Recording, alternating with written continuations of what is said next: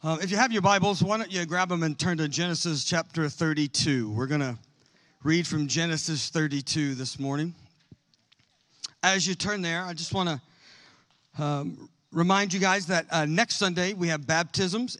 And if you would like to be baptized or like to know more about that, you can take, uh, there's a uh, connect card in the seat back in front of you. You can fill that out, put how we can contact you, put baptism on it, and slip it in the giving station, and we'll be sure to to contact you and follow up with you and, and um, get this all worked out.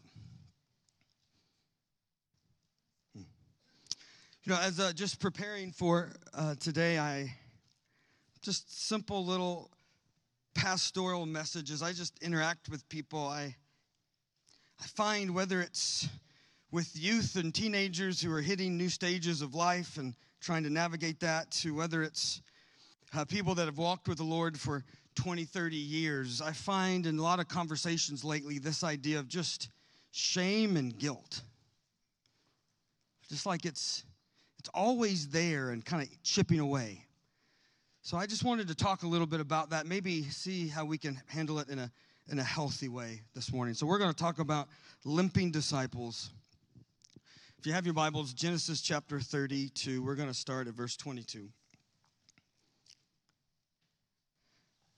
The same night he arose and took his two wives and his two female servants and his eleven children, and he crossed the ford of the Jabbok. He took them and sent them across the stream and everything else that he had. And Jacob was left alone. And a man wrestled with him until the breaking of the day. When the man saw that he did not prevail against Jacob, he touched him. He touched his hip socket, and Jacob's hip was put out of joint as he wrestled with him. And then he said, Let me go, for the day is broken. But Jacob said, I will not let you go unless you bless me. Like, I'm going to steal too. We're good? All right. Jesus. Hello? Well, I just want to pause right quick and say, I'm so thankful for our sound guys because usually when there's a problem, as never their fault. It's one of our faults. So thank you guys. Keep at it. Appreciate you. Don't hold the bottom. See there? It was my fault. I am prophetic. All right, Genesis 32, verse uh, um, 26. Then he said, Let me go, for the day is broken. But Jacob said, I will not let you go unless you bless me. And he said to him, What is your name? And he said, Jacob. And then he said, Your name shall no longer be called Jacob, but Israel. For you have striven with God and with men and have prevailed. Then Jacob asked him, Please tell me your name. But he said, Why is it that you ask my name? And there he blessed him. So Jacob called uh, the name of the place Peniel, saying, For I have seen God face to face, and yet my life has been delivered. The sun rose upon him, and he passed Peniel, limping because of his hip. Therefore, to this day, the people of Israel do not eat the sinew of the thigh that is on the hip socket, because he touched the socket of Jacob's hip on the sinew of the thigh. Lord, we just bless the reading of your word. We ask that your word would go deep into us this morning. You would meet with us deep unto deep, and may, Holy Spirit, by your help, you touch us, encounter us, transform us. Lord, I just take a moment and I pray for our, our children this morning. I pray that you would give them a heart to know you and to walk in your ways. May they gaze upon your beauty all the days of their life. I bless those that are serving them now. And I pray and hear, Lord, may the words of my mouth and the meditations of my heart be pleasing to you. In Jesus' name, amen. Um, as a pastor, you get to meet a lot of interesting people. And I want to just share with you, I couldn't help but think of him as I was preparing and reading this passage, but uh, about 15 years ago, I, I was a, as a young pastor. I met a man who was then in his 80s. He's gone home to be with Jesus. He was probably one of the most interesting people I've ever met. He had a PhD from Columbia in education. He had fought in two wars World War II and the Korean War. He knew three languages. He lived in Italy for a year, and then he had spent visiting months uh, at a time over, the, over about a 20 year period in different areas of West Africa. He was highly cultured, always a man dressed to the hilt. I mean, he was just always professional and excellent and spoke very clearly and precisely. So you can imagine my surprise when I found out he loved wrestling. Not like Olympic style wrestling, he liked like WWE stomp down wrestling. I went to visit him one time and he made me sit quietly until the Undertaker finished what he was doing on the wrestling match. It's a rerun, and I sat there and watched it with him. And the delight in his eyes when somebody got hit with a folding chair was just. I just, it, it just did not work in my brain. You know what I mean? Like, how does a guy, you know, like, it just doesn't fit. And I couldn't help but think of him. And I couldn't help but think of what it looked like for, you know, uh, Jacob and God wrestling and, and, you know, God pile driving Jacob. That just seems like that would be funny to me. Jacob wrestled with God. I, I, I don't know all that that means. But I do know this when God touches Jacob's hip, he's not doing it to show how powerful he is. He's far more powerful than that. He could, you know, explode Jacob with a thought. He could turn him into a pumpkin. You know, he could do whatever he wants. He touches Jacob's hip not to show him the extent of his power, he touches Jacob's hip to show him his wounding power. As if to say, looky here, sport. I've just been playing with you. Jacob name means supplanter, manipulator. Now that I think of it, what a wonderful name to name your child, isn't it? Imagine a mother looking over in the crib and seeing a beautiful chubby face and going, Well, you're a conniving little rat. I will call you Jacob. His name, whatever that means, supplanter, manipulator, his life was like that. He, he lived with a manipulating mother. He had a dad that made it really clear he preferred his older brother. He was constantly trying to prove himself. He, he cheats his blind dad later on in life in cahoots with his mother, right? He steals his brother's birthright with a uh, pot of stew. Not only that, he, he marries two, not only uh, two women, he marries uh, sisters. that caused all kinds of problems. And not only that, he cheated his, his father in law by manipulating the herds, if you remember that story. And now Jacob's life at this point is not getting any better. He's about to have a confrontation with his older brother Esau, who wants to kill him.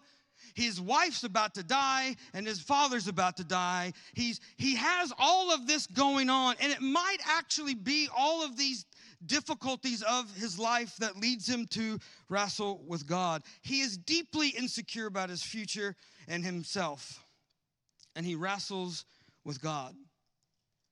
Now, just to be clear, when you wrestle with God, you don't ever win.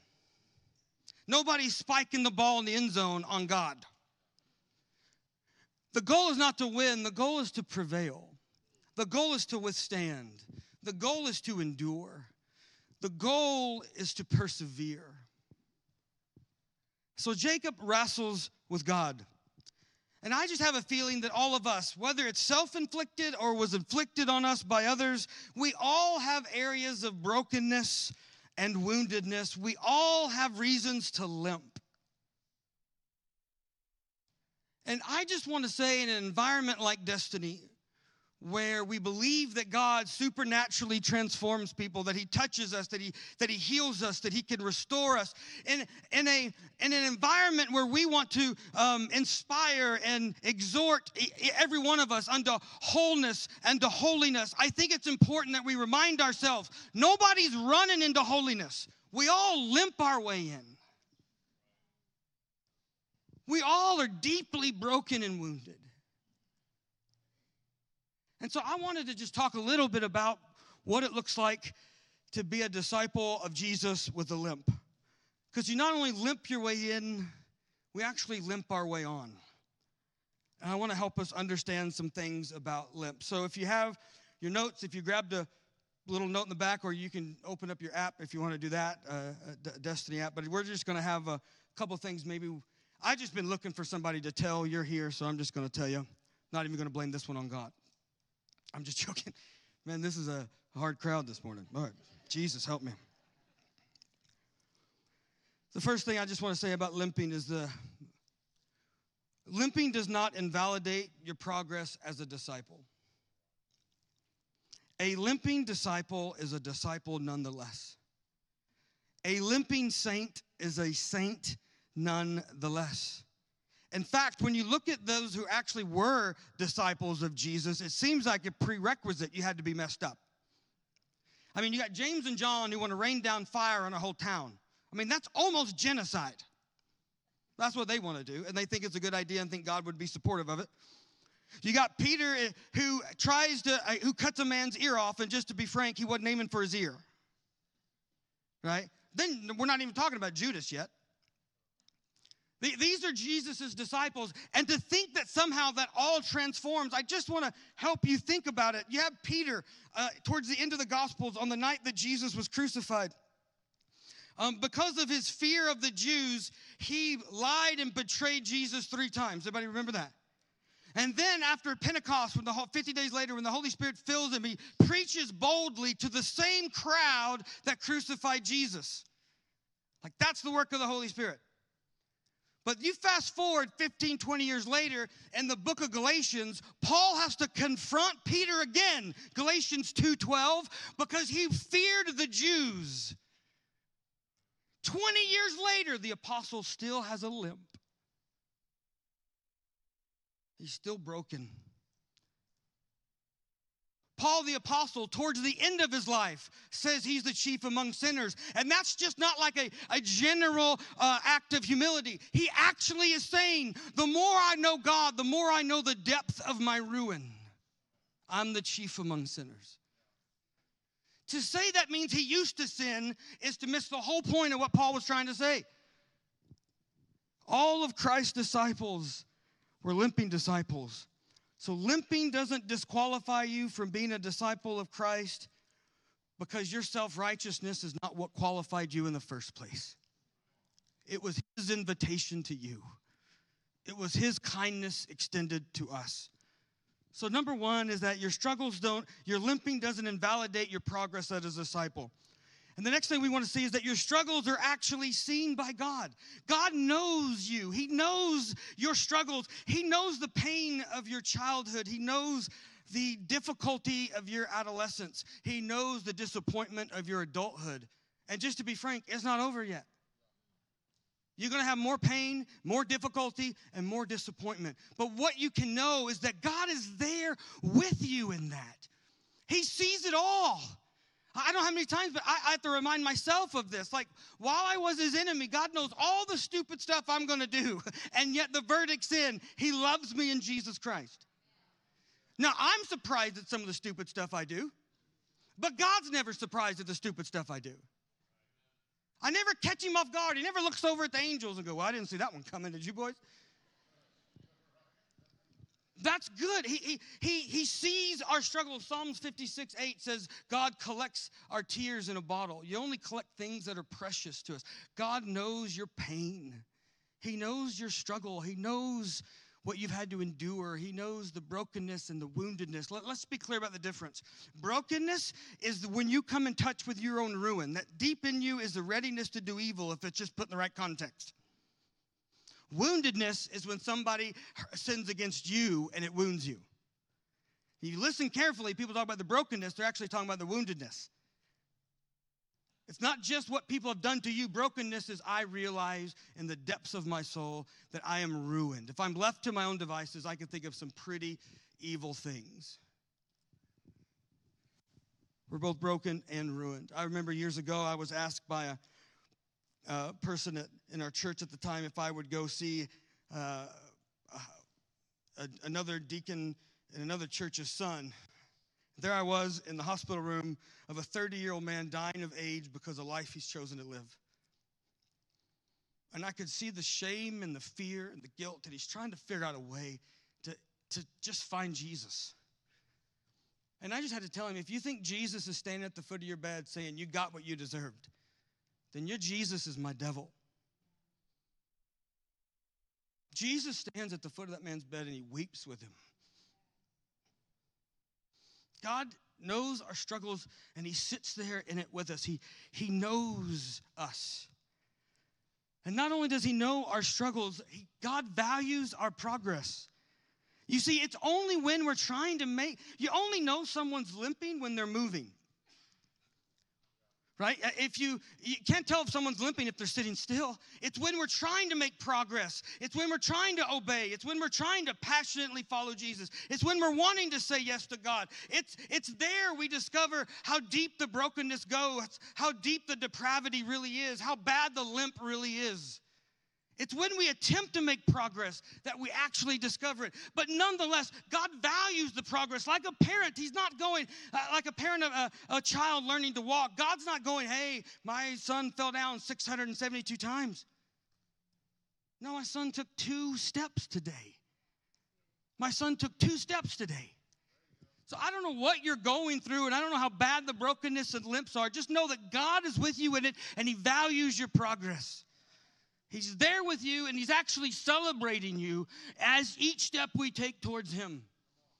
He's not sitting back with his arms crossed going, Well, it's about time. He's there with you in it.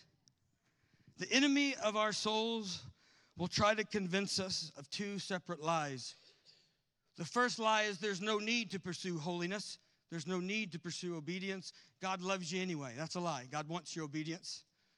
God wants you to have a life and a life to the fullest, which is why He calls you to obedience. But then once you try to obey, the second lie will be to just pour on the shame and guilt and convince you that you should give up, that you're never going to be able to make it, that it's, it's too hard, I should just quit. Both are lies, and I want to tell you right now, you will not have enough. Your, your emotional state at that time, your feelings will never be enough to overcome shame and guilt. The only thing that can overcome it is the truth of God's word. And then deeply receiving that truth and experiencing God's love in the midst of it. You can't outperform inward shame. It's got to be loved out. But the only reason why it's loved out is we come to believe the truth of the scriptures that God does actually love me. Not because I think that's a good idea, but because the Bible says that He loves me. It's like the, the truth is the only thing that can combat those lies. That if you wait until you feel something different, it's not going to work. That's why you got to, uh, honestly, this is one of, why, one of the best spiritual practices that we can do in these kinds of moments is to memorize Scripture. And to memorize portions of Scripture that will help us cling to what is true in these moments. Both are lies, and we need to fill our minds with the truth. So God values our progress. The second thing we need to point about the limp or the whatever number. The next thing, let's put it that way. You might be limping, but at least you're moving. I said that earlier, got ahead of myself, right? One cannot tell if you're sitting down whether or not you're limping, but the worst thing you can do when you're limping is to try to take rest because you're not going to want to get back up. So here's the deal. You might be limping, but the next point is very very simple. Limp towards God. Okay, you're limping, but limp towards God. Limp towards the scriptures. Limp towards community. Limp towards vulnerability. Limp towards spiritual practices. Limp towards prayer. Limp towards vulnerability. Limp towards God. You might be limping, okay, but at least which way are you headed? You can tell what you believe to be true about God's grace and His character by what you do when you find your brokenness. Are you limping towards Him or limping away from Him? You might be limping, but limp towards God. I was trying to figure out what is that? How do we explain what limping looks like? How do we, what's a good analogy? And wrestling, you know, reading from Bonhoeffer to Willard to all kinds of different people, I thought, well, let's just go with the Bible. That makes the most amount of sense. King David is a great picture of what it looks like to limp towards God. Y'all know the story. David sees Bathsheba, right? He calls her to himself, he seduces her, he sleeps with her, and in the process, he impregnates her. And now, struggling to cover it up, he calls her husband, who's at war defending David, calls David, calls Uriah back in, asks for a report. Uriah gives it, and then he urges Uriah to go spend some time an evening with Bathsheba, his wife. But what he underestimates is the character of Uriah. And let's be honest, Uriah's character got him killed. Look, there's worse things than dying. We spend so much time trying to figure out reasons to live, but really, if we can figure out what things in life are worth dying for, we'll be ahead of the game. Uriah says, How in the world can I go and spend an evening with my wife when my men are out in the field sleeping in tents? Their life at risk? At least let me sleep on the steps of the temple and guard it. So he does. He Uriah sends him back, and Uriah turns to his right hand man Joab. If you ever know, you ever read anything about Joab? Joab is one bad hombre. Joab's the kind of guy that if you need somebody to bust a cap on someone, Joab's your guy, and he'll probably do it for like a box of chicken. like he's that mean throughout the whole Bible. Joab is not a dude you want to mess with. And so David tells Joab, We're going to go storm the Amorites. And uh, as you do, I want you to pull back and leave Uriah. And that's what they do. And Uriah dies defending Israel at David's command. David waits the appropriate amount of time. He marries Bathsheba and thinks it's all gone and covered up. Till a few years later, a prophet shows up named Nathan. I don't know about you, but anytime somebody says, Hey, a prophet's on the phone for you, what do you think, right? Nathan comes in and says, David, we have a problem. There is this man who had one beautiful lamb and a rich man who had all of these other lambs and the rich man had guests over, and he didn't want to sacrifice any of his lamb, so he went to his neighbor and stole his beautiful lamb and killed it to feed his crowd. And David says, Well, you know, probably thinking, I'm glad, I thought this was going to be about me, but I'm glad it's not. Uh, let's kill him. And then he backtracks and goes, No, how about this? How about we tax him four times the usual amount? And Nathan says, That man's you. What you just decreed should be done for this hypothetical situation is actually you. Now, listen, this is important to remember. That war's over, David's king, Joab is still there in the room. All David has to say is turn to Joab and say, Kill him. And Joab kills Nathan. They bury his body somewhere underneath some concrete. You know, like, I know you're thinking, is AT like, eh, you know, interested in the mafia or something? But look, he could have done all that. Look, no, no kingdom wants a scandal. There's only one person that knows. Here's the point the point is that was actually the test. And David passes it. And David says, Nathan, you're right. He goes into his room and he writes a song and he takes it to the um, choir master and he gives him the song and he says, I want you to sing this in the temple, and I want you to teach it to everyone else. And having written it down, it became a song that was sung for thousands of years. You can imagine the choir master going, Are you sure you want to do this? And he's like, Yeah, put it to music and sing it. Uh, how about we just take the, the preface off of it? No, leave it, and I want you to sing it. And what David penned is Psalms 51. And I want to just read it to you, just portions of it Just for a moment, if you would, just close your eyes and imagine David in this situation. Uh, this is what David writes with his own hand Have mercy on me, O God, according to your steadfast love. According to your abundant mercy, would you blot out my transgressions? Wash me thoroughly from my iniquity and cleanse me from my sin. For I know my transgression and my sin is ever before me. Against you and you alone have I sinned and done evil in your sight, so that you might be justified in your words and blameless in your judgment. Behold, I was brought forth in iniquity, and in sin did my mother conceive me. Behold, you delight in truth in the inward being, and you teach me wisdom in the secret heart. Purge me with hyssop, and I shall be clean. Wash me, and I shall be whiter than snow. Let me hear joy and gladness. Let the bones that you've broken rejoice. Hide your face from my sin and blot out my iniquities. Create in me a clean heart, O God, and renew a right spirit within me. Cast me not away from your presence, and take not your Holy Spirit from me. Restore to me the joy of your salvation, and uphold me with a willing spirit. This is a great picture of what it looks like to limp towards God. David is a broken man. But notice a couple things. David does not seek moral equivocation. He's not trying to justify himself. He didn't say, well, if Uriah would have just done what I told him to do. He doesn't say, well, Bathsheba hadn't been bathing on a roof.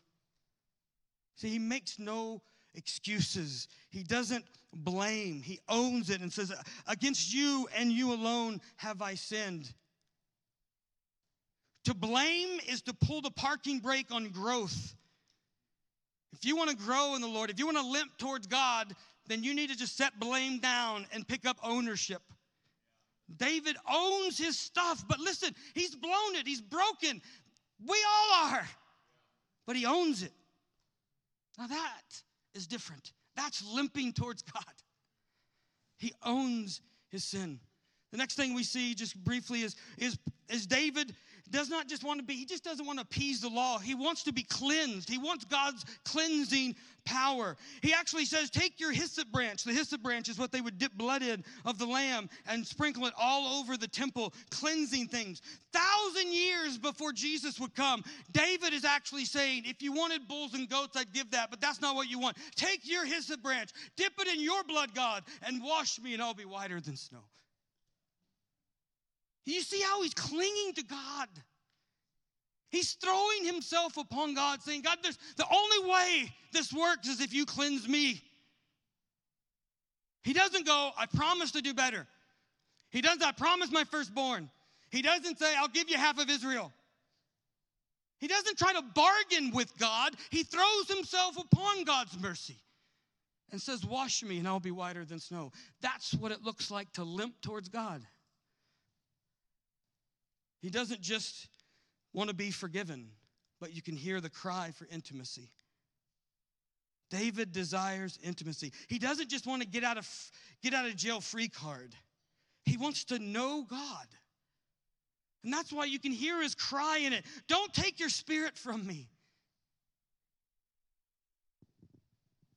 That's what it looks like to limp towards God.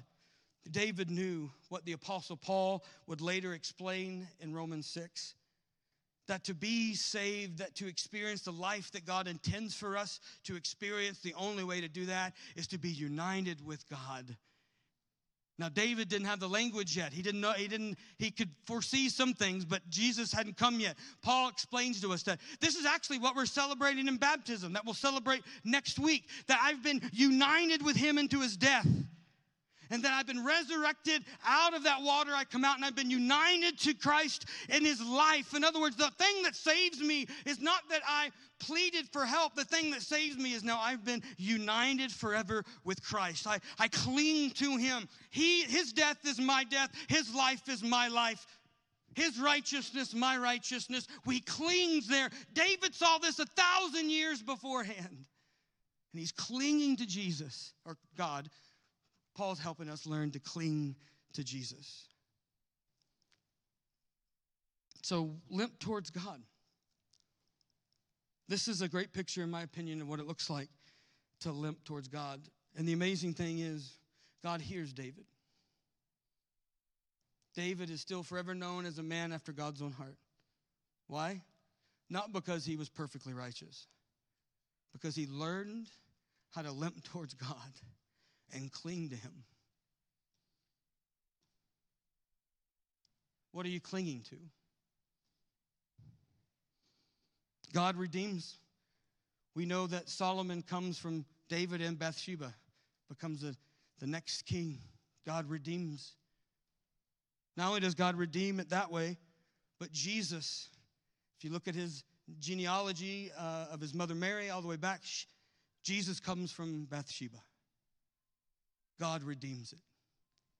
I don't know what you've been going through. I don't know where you are. I don't know the depths of your brokenness. And I don't know about you. Maybe the only reason why I'm teaching on this right now is because I had family here all week. Anybody be around family long enough and you go, yeah, I'm broken. Whew. You're like, I don't know. It's like, let's cram everybody into a house and, you know, survive for three days and see what happens. God redeems it. He can redeem our limps. So we limp towards God. What are some practical ways we can do that? Well, one way, uh, a set of ways that we learn to limp is engaging in the spiritual practices, something that we'll be talking about more in the weeks to come. But we limp towards God by, by learning and limping in prayer. Listen, pray. It doesn't matter how good or bad you are at it. God's not really, it's hard to impress a God who knows what you're going to say before you say it, right? Don't worry about are you a good prayer or a bad prayer. Be honest and vulnerable and listen when you pray, but limp towards God in prayer. Limp towards God. in the scriptures. We, we have the practice of turn the page, right? Old fashioned Bible, write the date on the top. You read the page and you turn. We limp towards God by engaging in His Word.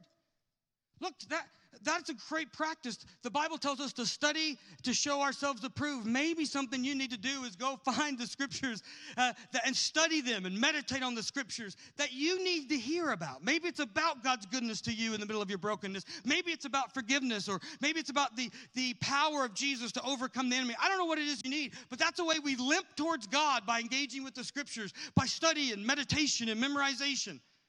And we limp towards God. Another way is to limp towards God by engaging in community.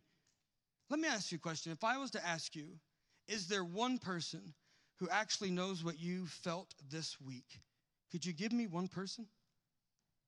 If I said, okay, great, now take it outside of your marriage and family, is there one person, friend or member of the church or community group, who actually knows what you felt this week, what you experienced? Is there one person? We limp towards community by learning how to be vulnerable. You know, I, I don't know how to explain it, but do you take 12 steps or like celebrate recovery? One of the beautiful things about it, one of the reasons why it's so consistently powerful, is it has nothing really to do with the teacher and the teaching. I mean, it does, but doesn't. It has to do with a group of people that know you and yet are still there. They know the depths of your brokenness and they're there, and then you give them a gift, and that gift is to listen and to love them back. There's something about being known that's healing. So if you're going to limp towards God, then do it by limping towards community and engaging in it there. Look, God invites us to wrestle with Him over the dark places of our soul. That's the invitation this morning. But you need to know again, you will not win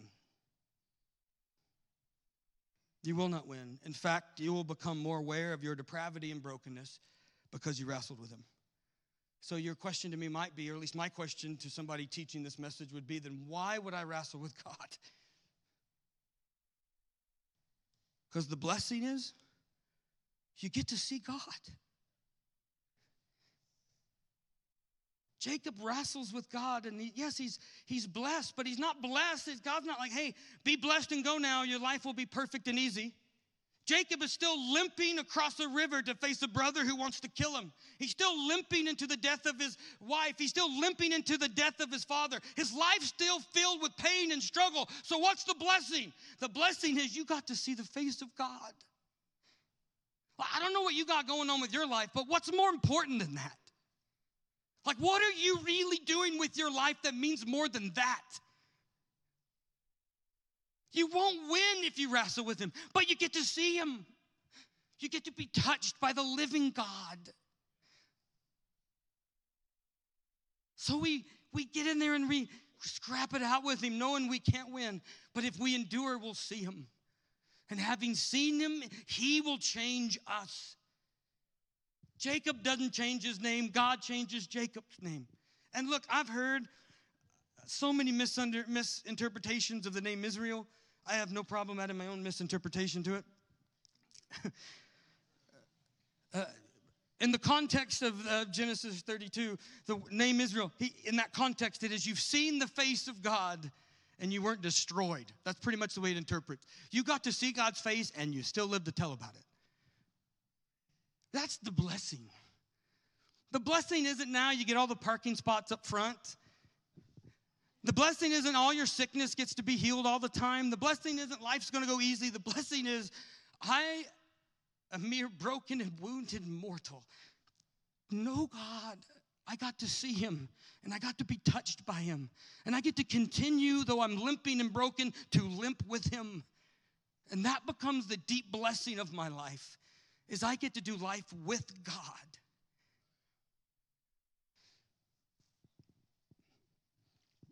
So, you won't win, but the blessing is you'll get to see and be touched by Him.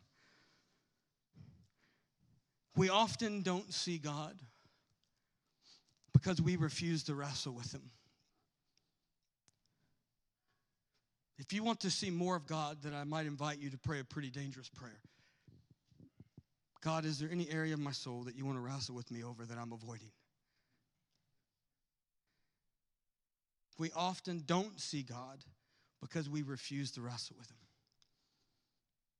Look, I, some of my biggest regrets that I've been reflecting on, I'm turning 40 and that feels like I'm ancient. Uh, but as I've just been thinking and reflecting and even writing some things down for my children, and one of my biggest regrets is not the uh, money I didn't make or the opportunities I didn't take or the sermons I didn't preach or the failures and bad decisions I made. Some of the biggest regrets in my life are the times where God invited me to wrestle with Him over areas of my soul. And whether out of self absorption or just laziness, I refused.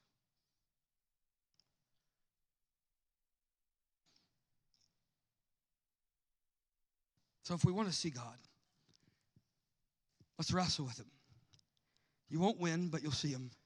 And having seen Him, you'll be changed. And look, at the end of the day, let me put it, maybe put it more in a, in a witness sense, a ecclesiastical sense, a church sense. Um, what a sinful world needs is not a sinless church, because that's actually not real. I mean, just to get into this thing, you got to be like, I'm utterly ruined and broken. I need Jesus to save me. Oh, now you're in. You know, right? I got faith in Jesus to do that. Right? The, the, a sinful world doesn't need a sinless church because that's not actually real. What a sinful world needs is a limping church that will limp towards God and give hope to the rest of the world that know deep down they are broken too. I pray that we are a community that will help people limp towards God. In fact, I think we're one of the better communities I've been a part of that know how to help people limp towards God. And we ought to celebrate the fact, not that everybody here doesn't have limps, celebrate the fact that everybody here does, and we're learning to limp together towards God. Parents, if I can encourage you, as your kids get of age, show them that you limp. You don't know the pressure and the unnecessary burden we place on our kids by pretending to be perfect. Let them see it and show them that, yes, they're going to limp too, but there's something we can do with it. We can own it and we can limp towards God. Listen, at the end of the day, they know that you're broken. we might as well name it. They're going to figure it out. Listen, if you try to make destiny or the church the thing that changes you, then we'll fail you. But if this can be a place that we all learn to limp towards God and we wrestle with God and we see God, then what we'll find is God is the one that changes us. And we may not even know how, we may not even know when, we'll just know that. I'm still limping, but God's touched me, I'm different. So let's limp towards God together. I'm going to ask the, the worship team just to come and. Um,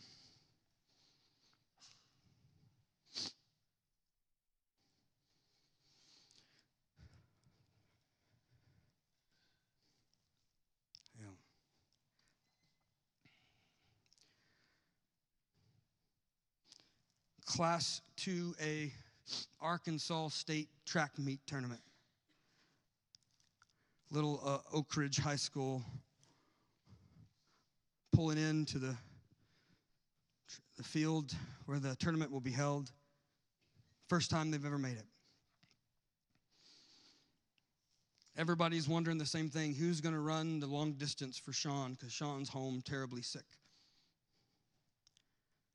Coach stands up on the bus as it's pulling in and says, you know, encourages his guys, here we go. And then he turns and says, I know everyone is wondering who's going to run long distance for Sean.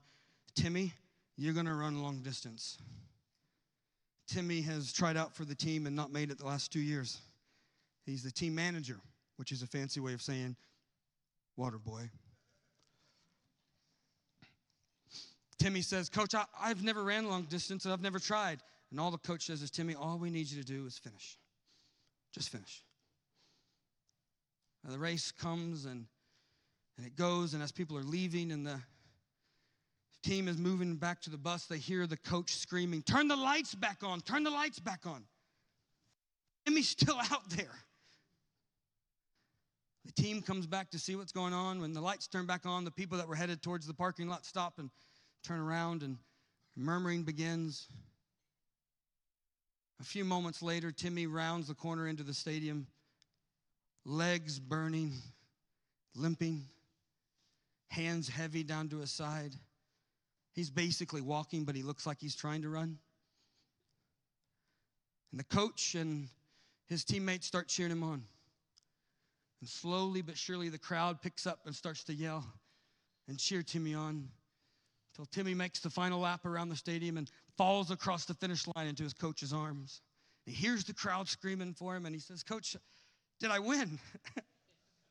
Coach said, No, Timmy, but you finished.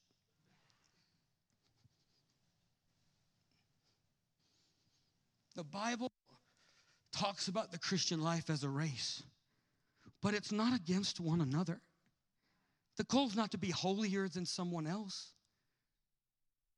The goal is to keep limping and one day fall headlong across the finish line into God's arms and, and have finished.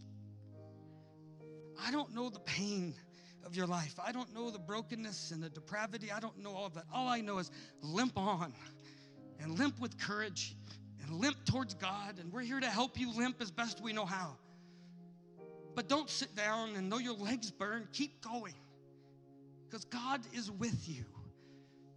God is with you. Would you stand with me? The GP2RL, the God's presence to real life today, is ask God if you're avoiding wrestling with Him over anything in particular, anything in your life. Are you avoiding wrestling with God? And just listen. And if there is something, would you share that with a person that you trust? Just ask Him, Lord, is there something you want to wrestle with me over that I'm avoiding? And then share that with someone you trust. We're going to enter. I'm going to invite the prayer team to come. We're going to enter back into worship. This time is important. It gives you a chance to respond and have ministry take place. There's communion in the back. If you're here and we've mentioned baptism a couple times and that's something important to you, now's the time to grab that connect card and fill it out. There's giving stations in the back if you'd like to worship with tithes and offerings. There's also communion in the back. We're going to take a moment and worship and give people a chance to respond as they feel led. And this is a moment where we can minister to one another and we can respond in worship to God. So, Father, I thank you for this family. I thank you for your grace and your favor. I thank you that you're not requiring us to not limp, that you're inviting us to limp with you and limp towards you. So, Holy Spirit, would you come and convict as necessary, encourage where needed?